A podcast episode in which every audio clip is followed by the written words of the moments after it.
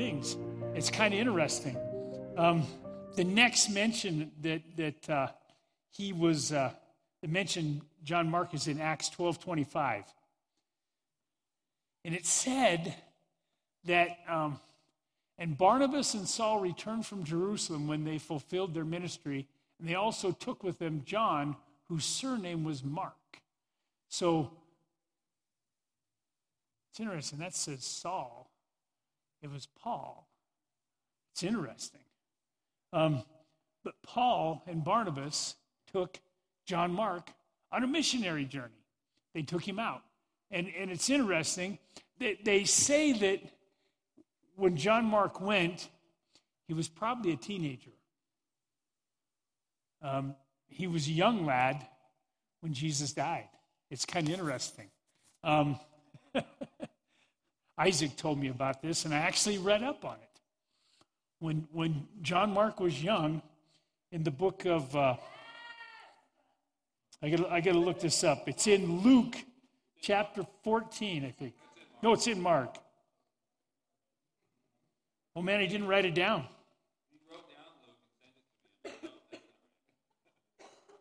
Well, there is a verse.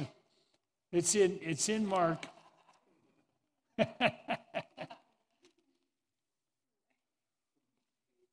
yeah, Mark 50, Mark 51 and 52, it says, and this is at Mark chapter 14. Mark chapter 14. So it says, and, and so basically, Jesus was arrested in the Garden of Gethsemane. And I mean, they're taking him away. Peter had chopped off somebody's ear, and Jesus healed the ear. Um, who does that, right? The guys that are arresting him, yeah, I mean, that's a crazy thing. But so then it, they're, they're marching him off, and it says, And a young man was following him with nothing but a linen cloth or a sheet thrown about his naked body, and they laid, held, they laid hold of him. But leaving behind the linen cloth sheet, he fled from them naked.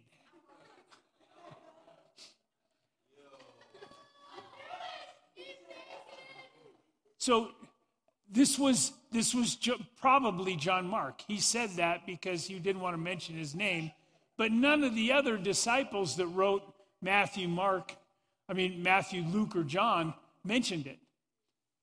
But he did because he knew it happened because it was him. Kind of interesting if you think about it. But he was a young lad. He was probably 12 at the time. That's what they kind of think 12 or 13. And then a few years later, he goes on a missionary journey. So he was there when Jesus died on the cross. He was a teenager. And it affected him. And it's kind of interesting, you know, the, the whole thing about young faith. I know for me, when I was 14 years old, I, I remember I asked Jesus into my heart when I was 14. I was at a church camp. There was a bunch of people there, and I was hanging out with a bunch of junior hires, and I was just got challenged by a guy around the campfire playing a guitar and singing Kumbaya and different songs like that. Great songs back in the day.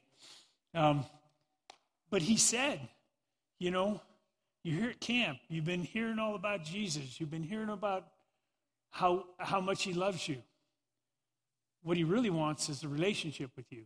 He wants to come in. He's knocking at the door of your heart. And he, and he said that to me around this campfire. And he said, Ask him in. If he's knocking on the door of your heart, ask him in. And I did. And, and I remember that summer, that was, the, that was a crazy summer for me. I was riding a motorcycle, screaming down a road or a trail. And then I got slowed down because my buddy slowed down. And I like to go fast. I don't know about any of you guys, but on a motorcycle, I like to go fast. I had no fear. Um, and I, we came to this open field, and Bill slowed down and kind of pulled over, and I just blew by him, just opened it up because I was tired of putt putting down this trail. And he didn't warn me, but I heard him yell when I went by, you know, And I wasn't thinking anything of it. It felt good. And I kind of looked down and there's no trail. And I heard a voice that said, Bill yelled at you, turn around and look.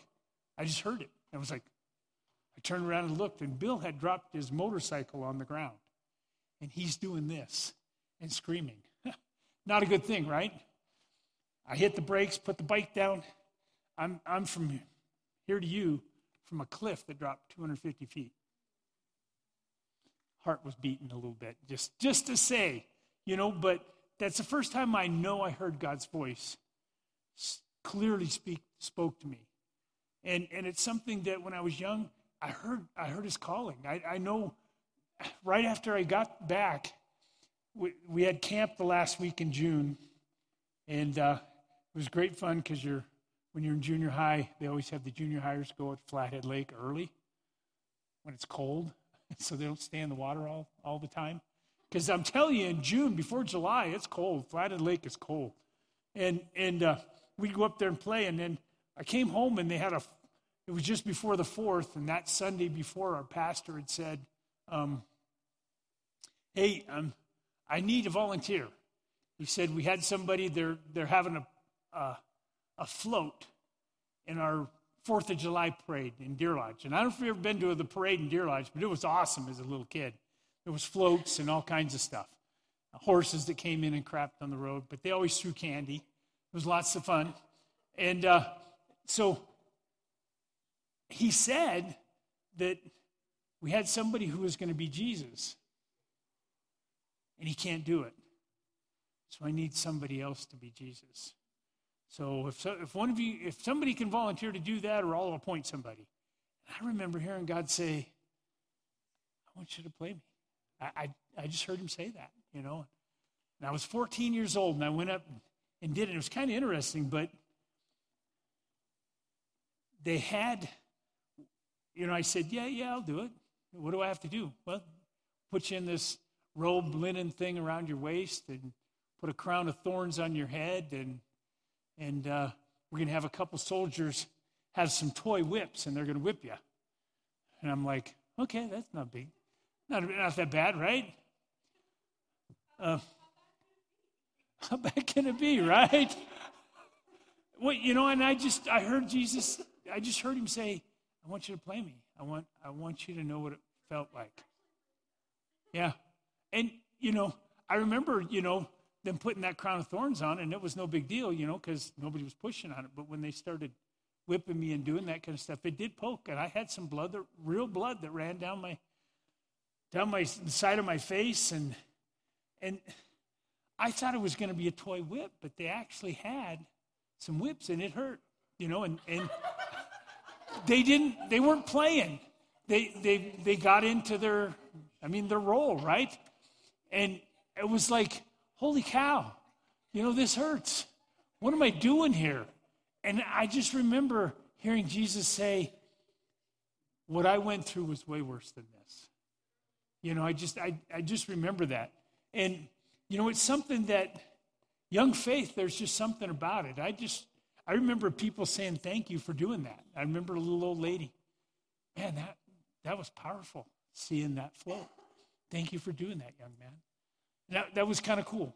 So, so anyway, John Mark was, uh, he went on a missionary journey. He, he heard the call of God. God. God told him to go.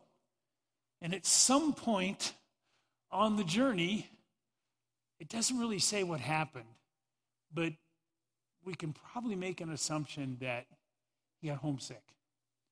He was probably at 14, 15 years old, maybe 16.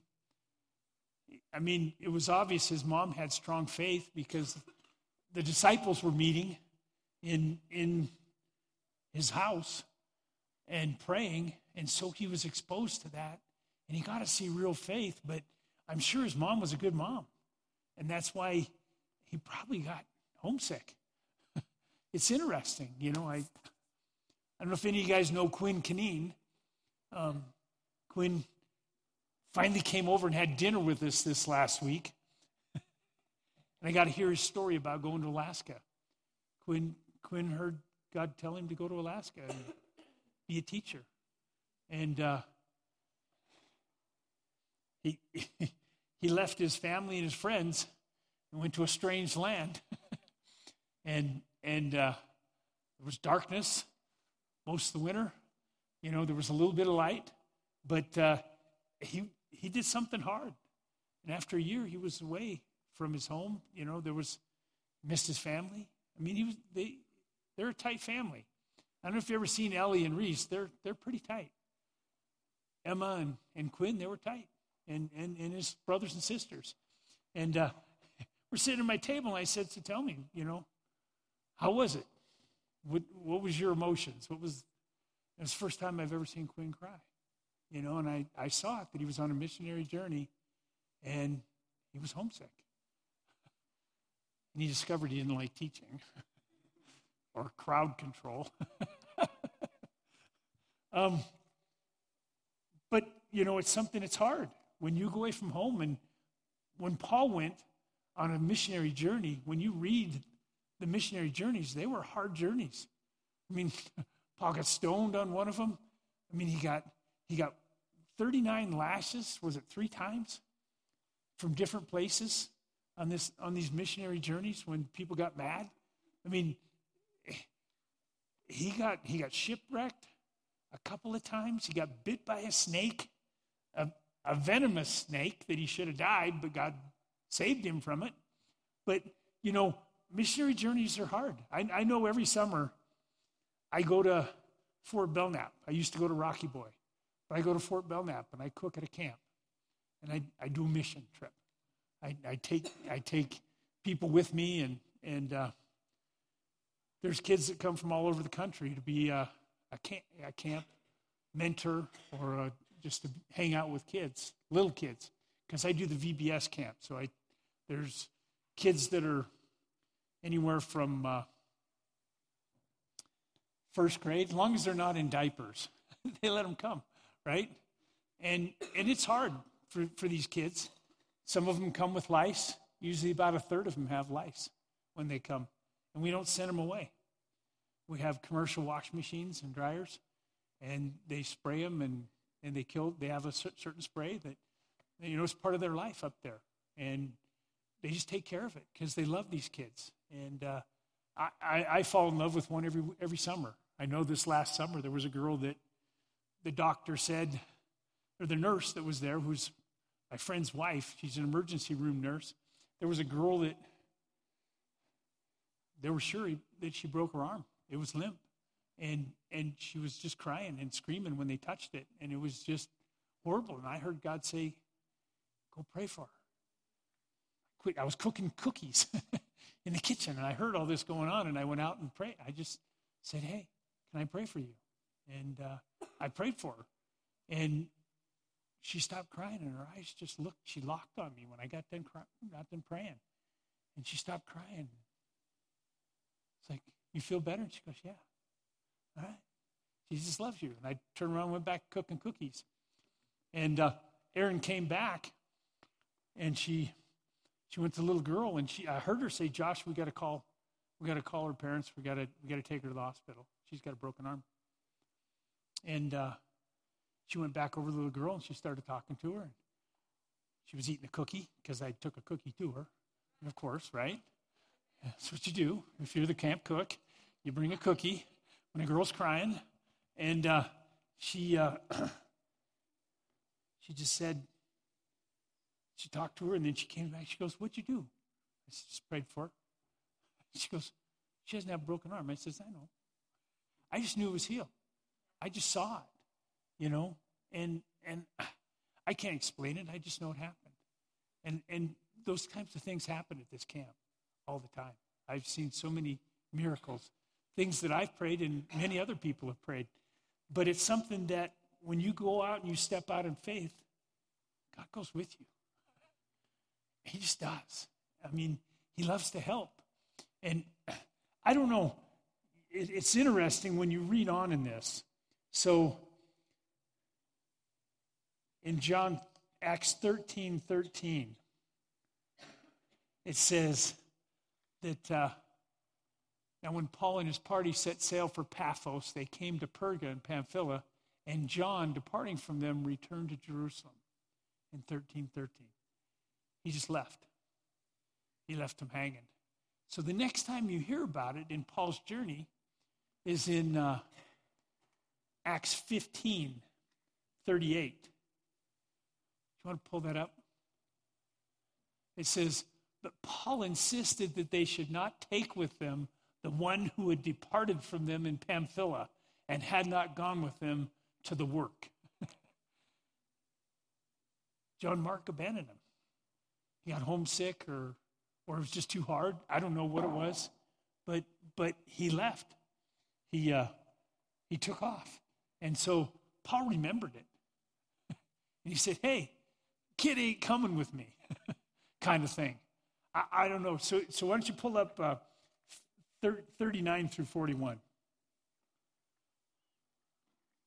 It says, How you doing now? You're so funny, Brandon. He's up there waving at me, giving me one of these. That's funny stuff. That's good stuff. it says, Then the contention became so sharp because Paul wanted not to take him. He said, No. And Barnabas was saying, Yes. And so it says they, they had a sharp conversation with one another. And so Barnabas took Mark and sailed to Cyprus. They split. Barnabas split from Paul. And Paul chose Silas and departed, being commended by the brethren to the grace of God. It's interesting. It's the first time that there was a decision like this made, and they didn't pray over it and, and lay hands on one another. Because they always did. Before they left, somebody laid hands on them, and they did. But before they departed this time, they didn't. And I don't know if, it, if the enemy was involved in this. I just know that Barnabas, the, the name Barnabas means um, son of encouragement. So, so he's an encourager. He's, he's somebody who is going to help somebody when they're down. Somebody who's going to, when, when somebody else doesn't think somebody can make it, they're going to encourage them and say, man, no, you can make it. And I don't know where you're at in life, if there's any decisions you've made in your life that you regret, that maybe the devil said, man, you'll never, you'll never amount to anything because you did this. You, you failed in this. I know it's happened to everybody. I know for me, I've, I've made some decisions that I regret, and the enemy wants to tell me, ah, you're no good anymore. You're, not worthy. But Barnabas believed in John Mark. He believed in him so much, he took him with him and abandoned the journey that, that the mission trip that Paul was on and went set off. And we don't know a whole lot about what Barnabas did because the book of Acts was written by Luke, who hung around with Paul all the time. And so that's where most of this comes from. We don't, we don't really hear a lot about that trip. But we do hear later on about some other people that mentioned Mark later on in life. So we know that, that John Mark overcame that, whatever it was, whatever disappointment would happen to him, whatever the lie of the enemy got in and, and tried to tried to stir up Paul. I mean, you would think Paul would have, of all people, you know, you think about Paul, Paul was a murderer. I mean, he, he was killing Christians. I mean, he thought he was doing right, but later Paul thought, man, I'm the worst because of what I did. But but Paul, I mean, he was forgiven. I mean, he was blinded for three days. because Jesus wanted to speak to him, wanted to, wanted to call him out, wanted to get him to do something. And, and it's, uh, it's something that God wants to, to help you to overcome whatever, whatever you've done. Because he helped Paul. I mean, his name was Saul, and it became Paul because God changed him. He, he called him out of what he was doing. Um, it's interesting. If you'll pull up um, Colossians 4 10 and 11, I don't know if I gave you that one. I might not have.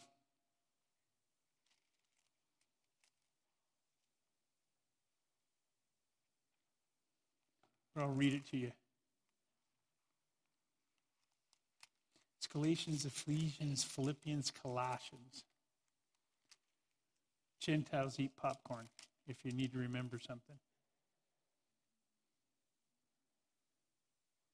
It says that, that Aristarchus, my fellow prisoner, wishes to be remembered to you, as does Mark, the relative of Barnabas. You received instructions concerning him, and if he comes to you, give him a healthy welcome. So, Paul is, has, has had Mark with him. He, he's had John Mark with him. He, he's been hanging with him. And in fact, in 2 Timothy 4:11, he said, he said this. Do you have that one? It says, Only Luke was with me. Get Mark and bring him with you, for he is useful to me for ministry. I mean, he wasn't, but now he is. So something changed somewhere along the way. John Mark redeemed himself somehow. And, and, it, it and it's crazy. Um, 1 Peter chapter 5 verse 13 says this. Says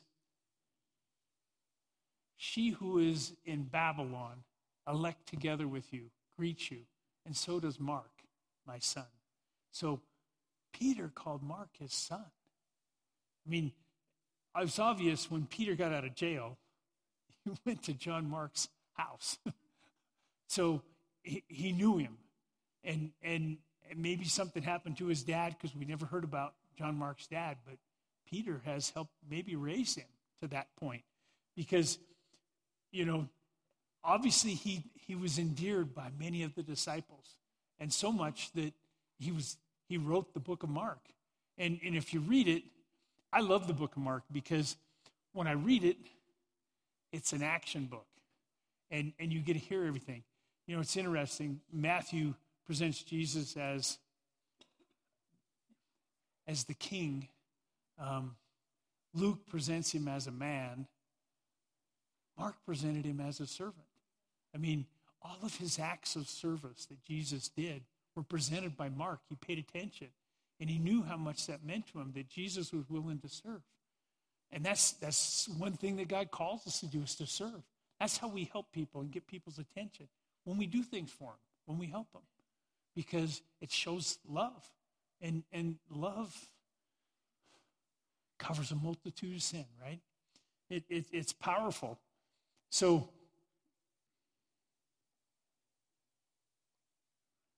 It's interesting. Um,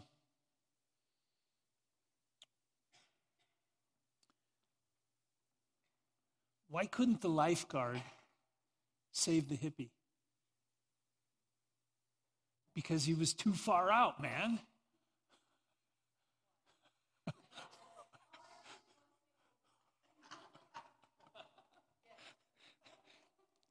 He was too far out, man.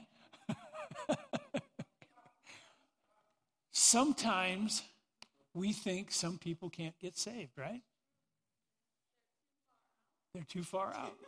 They've, they've done too much. They, they, they can't be forgiven, you know? And, and that's what the enemy tries to do is he tries to tell us that you're too far out. You, you've gone too far. You did too much.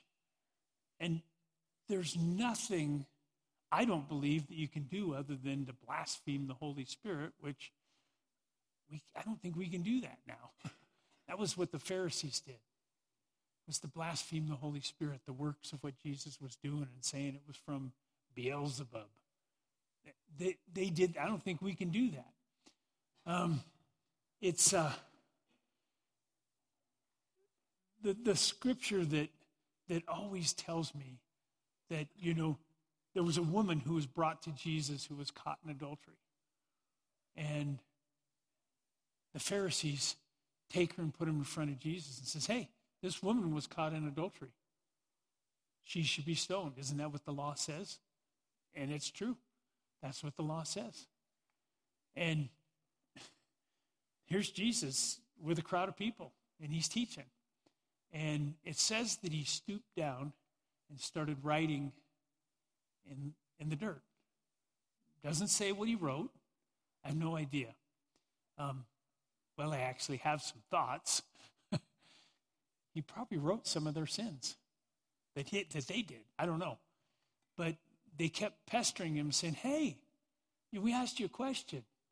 This woman was caught in adultery. It, the, the law says we should stone her. What do you say? He said, So he finally stopped writing on the ground and he looked up and he said, Okay, whoever among you is without sin, you can throw the first stone. And everybody that was there, it says that beginning from the oldest to the youngest, they dropped their stones. It means they all brought a rock. You know, you're supposed to bring a rock to a rock fight, right? They did.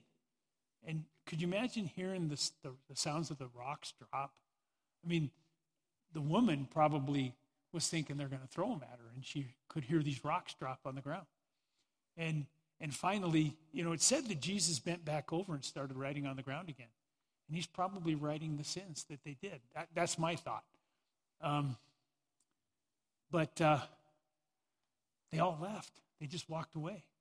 They were so bent on murdering this, this gal. And, and so Jesus looked up to her and he said, Are there any accusers left? And she says, No, Lord, there's none. He said, Go and sin no more. That's what he said to her. He didn't say, Go fix your life or go do all these Hail Marys or go do all this stuff. He said, Just go. Don't do it again. You know, but could you imagine the look that he gave her? I mean, I would imagine it was a look of love. I mean, when, when you see it on The Chosen, um, you see it and you go, oh my gosh, Jesus was real. He, he really loved people and he loves you. And, and he wants to forgive you of no matter what you've done. You know, so my, my question tonight is what is the devil saying to you that's making you not want to go on serving God? What, you know, what's keeping you? What, what is the, the enemy saying to you? that's keeping you from, from really going all in. I mean, I don't know about you guys, but when we were singing that song, Shout Jesus from the Mountain, I don't know about you guys, but I, I, I shouted, Jesus, right? Caitlin about jumped out of her seat. you were. And it's, whoa, she jumped. But it was like, if we sing the songs, we should want to shout it. There's power in the name of Jesus. There's power in the blood. There's, I mean, it's crazy. My wife was home last night. She's sick. She had a fever. She was going to throw up. She was, I, you know, everybody that I know of that's got this has thrown up and has gotten ill. And and I laid, and you know, she's like, oh gosh, I mean, she went to the floor. I thought, oh, this ain't good. She's laying on the floor. She says it feels better. So I, I went down, I went down and laid a hand on her and prayed. And I just said, in Jesus' name, be healed. Go away. I mean, it, it's crazy, but within 20 minutes, my wife was. No, she wasn't doing dishes. No she did go in the, into the kitchen and, and take a probiotic, but, um, but, it, but it's funny. Um, she was able to go to bed, and, and she was not going to. She said, just let's pray and, and you can go to bed. And I was like, no, I'm going to pray for you in Jesus' name. And, and I mean, she still, she slept through the night. She's feeling better. I, sorry, I just sprayed. that was good. See what happens when you get old? You know, but it's okay. You know, I didn't spray on anybody. Or did I? No. Sorry.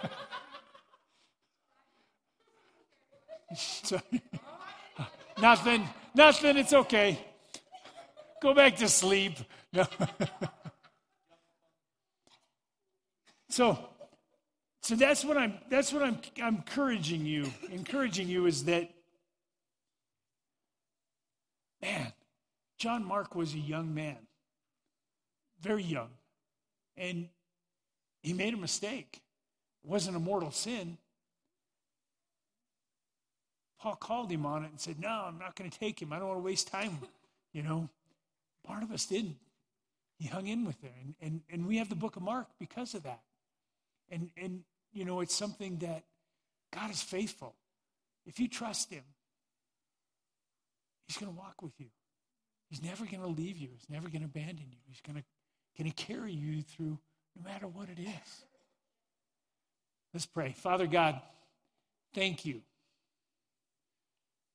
Thank you for not giving up on John Mark. Thank you for not giving up on Paul.